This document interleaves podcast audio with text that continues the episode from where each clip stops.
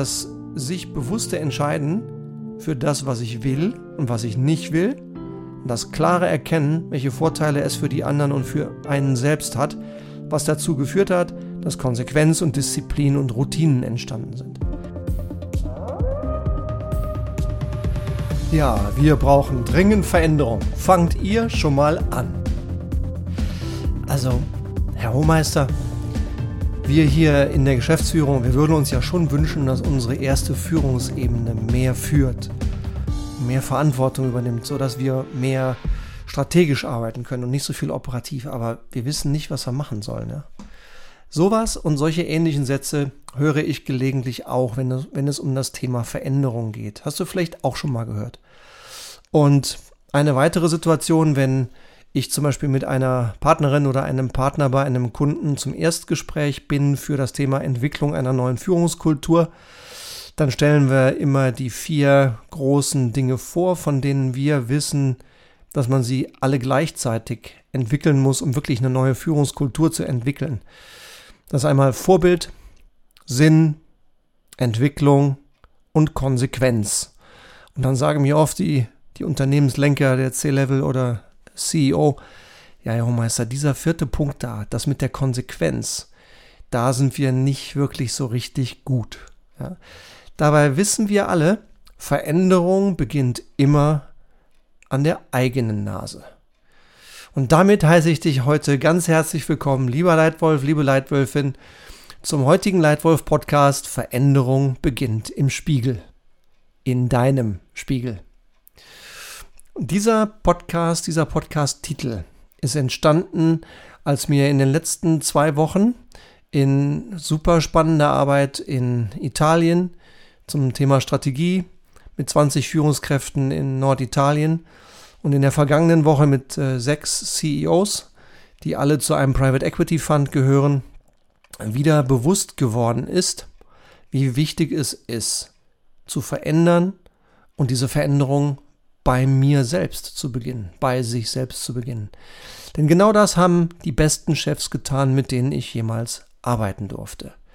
Ich hatte in meiner Karriere 16 Chefs, habe in den letzten zehn Jahren mit mehr als 5000 Führungskräften zumindest mal zwei, drei Tage live gearbeitet, habe also viel gesehen und dabei gerade im Sinne von guter Veränderung festgestellt, dass ein wesentlicher Baustein ist Vertrauen, ja, dass ich dem anderen vertraue und dass ich das Gefühl habe, er tut, was er sagt. Ja.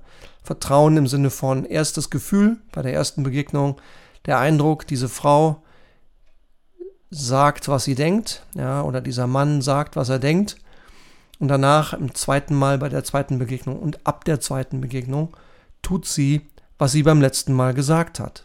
Dann entsteht in meinem Leben Vertrauen. Oder im Englischen, dann habe ich das Gefühl, they walk the talk. Ja, sei selber der Wandel, den du sehen willst um dich herum und geh mit gutem Beispiel voran. Und ich glaube, darum geht's. Genau darum geht's, wenn wir in unseren Firmen Veränderungen treiben wollen, wenn wir was verbessern wollen. Und ich glaube, nie hat sich so viel verändert wie gerade in dieser jetzigen Zeit. Das war schon vor Covid-19 viel und das ist in den letzten 15 Monaten seit Ausbruch der Pandemie in Europa noch deutlich mehr geworden. Wir verändern, glaube ich, so schnell und so viel wie noch nie vorher. Und diese Veränderung beginnt im Spiegel, in meinem Spiegel. So, und deswegen habe ich für heute mal drei Gedanken mitgebracht, von denen ich beobachte, dass sie zu gutem Verändern dazugehören. Dass sie von den Leuten getan werden, die meiner Meinung nach erfolgreich und entschlossen Veränderungen umsetzen. Tipp Nummer eins: Hole Feedback. Ich glaube, es ist sehr, sehr wichtig, nicht einfach nur Feedback einzuholen, sondern auch gute Fragen dabei zu stellen. Nicht einfach nur, was macht der Stefan gut und was kann der Stefan verbessern, sondern noch besser nach konkreten Führungskompetenzen fragen. Ja, was macht denn in eurer Firma gutes Führen aus? Ja, und dann konkret nach diesen Verhaltensweisen fragen, die zu gutem Führen gehören. Ein weiterer Tipp, wenn du beginnst in deiner Firma überhaupt erstmals eine Feedback-Kultur zu etablieren, dann kann es ganz am Anfang sinnvoll sein, um auch Ängste, Berührungsängste zu reduzieren, erstmal Anonymität walten zu lassen. Dass du dann, wenn du für dich selbst oder für andere Führungskräfte um Feedback fragst, dass erstmal zugestanden wird, dass es nur anonym ausgewertet wird. Das hilft vielen Leuten, die zum ersten Mal damit in Berührung kommen, einfach diese ersten Berührungsängste abzubauen. Ich selbst habe da nicht so viel Berührungsängste, allerdings auch aus langjähriger Gewohnheit. Ich bin mit 23 Jahren bei meinem ersten Arbeitgeber im Praktikum gewesen. Man hat mir gleich nach fünf Mo Minuten gesagt, Stefan, pass auf, du bist drei Monate hier, am Ende wirst du für dich entscheiden, ob du hier arbeiten willst und wir werden für uns entscheiden, ob wir dir ein Angebot machen. Du wirst also Feedback kriegen und übrigens, du wirst auch gebeten werden, über deinen Chef Feedback zu geben. Äh, wie bitte? dachte ich. Ja, das war in diesem Unternehmen gang und gäbe, dass man nicht nur von in Anführungsstrichen oben nach unten, sondern auch in Anführungsstrichen von unten nach oben Feedback zur Leistung gegeben hat. Von daher habe ich sehr frühzeitig gelernt, Feedback zu wollen, Feedback zu nehmen und auch Feedback zu geben ähm, und habe da nicht so viel Berührungsängste. Obwohl natürlich für jeden, auch für mich, ein, ein Jahresbeurteilungsgespräch schon immer mit leicht erhöhtem Blutdruck einhergegangen ist. Aber es ist ein gar nicht so einfaches Thema. Ja. Fakt ist, wenn man sich die Gallup-Studien anschaut von vor wenigen Jahren, dort stand zum Beispiel drin, dass nur 7% aller Führungskräfte von sich selber sagen, dass sie gut Feedback geben und empfangen können. Während 69% aller Führungskräfte von sich sagen, das ist ein anspruchsvolles Thema, da möchte ich unbedingt mal ein gutes Training haben. Und übrigens, wenn auch du lernen willst, wie du selber wirksam führst, wie du wirksam Feedback gibst und wirksam Feedback empfängst, dann möchte ich dich auf ein neues Produkt aufmerksam machen, auf unsere neue Lightwolf Academy. Die Lightwolf Academy ist ein E-Learning-basiertes Leadership-Entwicklungsprogramm, die mein allerbestes Wissen aus 25 Jahren Führungserfahrung enthält vom erstmals Führenden mit damals sechs Mitarbeitern bis zum Vorstand Europa mit 12.000 Mitarbeitern, die ich damals führen durfte. Hier in der Lightwolf Academy trainierst du ein ganzes Jahr lang mit mir gemeinsam die wenigen entscheidenden Dinge, die du als Führungskraft wirklich brauchst, die du beherrschen musst, um gut zu führen. Die wichtigsten Praxistools und sechsmal in einem Jahr Live-Coaching mit mir gemeinsam. Wenn dich das interessiert, schau bitte gerne hinein hier in die Podcast-Beschreibung oder schau auf unsere Website. Gleich der erste Reiter ist die Lightwolf Academy. Unter anderem zum Thema Feedback. Und Tipp Nummer eins für heute zur Frage, wie geht es mit der Veränderung wirklich voran? Zu der Frage, wie beginnst du Veränderung im Spiegel? Tipp Nummer eins, hol dir Feedback. Tipp Nummer zwei, denk nach und wähle aus. Wenn wir Feedback bekommen, du über dich und ich über mich, dann ist das erstmal ein Riesengeschenk. Vor allem dann, wenn wir merken, der andere, die andere hat sich Zeit genommen, wirklich mal zu reflektieren, wirklich mal nachzudenken, was wir gut machen und was wir verbessern können. Also es ist ein Geschenk. Es ist oft viel leichter, vor allen Dingen veränderndes Feedback, vielleicht sogar stark veränderndes, unangenehmes Feedback zu verschweigen. Und deswegen bin ich immer dankbar, wenn mir jemand äh, einen Veränderungstipp gibt, vielleicht gerade einen, der gravierender ist, der mich weiter voranbringt. Und dann sollten wir dankbar sein. Ja? Und dann nachdenken. Ja, nur dass wir dieses Feedback bekommen von einer oder zwei Personen, heißt ja nicht unbedingt, dass wir mechanisch alles tun, was andere Leute uns empfehlen. Aber ich in meinem Leben kann sagen, ich war immer gut beraten, über alles Feedback, das ich bekommen habe, zumindest mal gründlich nachzudenken und dann ganz klar auszuwählen, was davon ist etwas, wo ich vielleicht sehe, dass ich da eine Schwäche habe, aber vielleicht eher entscheide, damit zu leben. Dann muss ich allerdings auch die Konsequenzen tragen.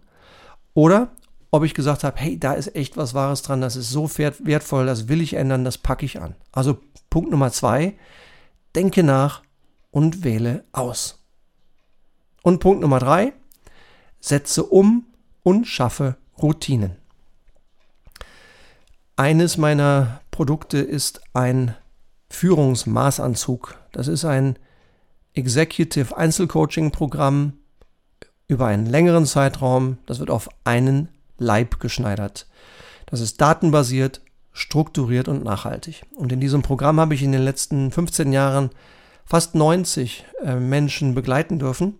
Und einer dieser fantastischen Menschen hat mir damals am Anfang des Programms anvertraut, und das kam auch aus dem Feedback glasklar heraus, dass er eine Entwicklungschance hatte in Bezug auf das Pünktlichsein, in Bezug auf den Umgang mit Meetings und der Zeit.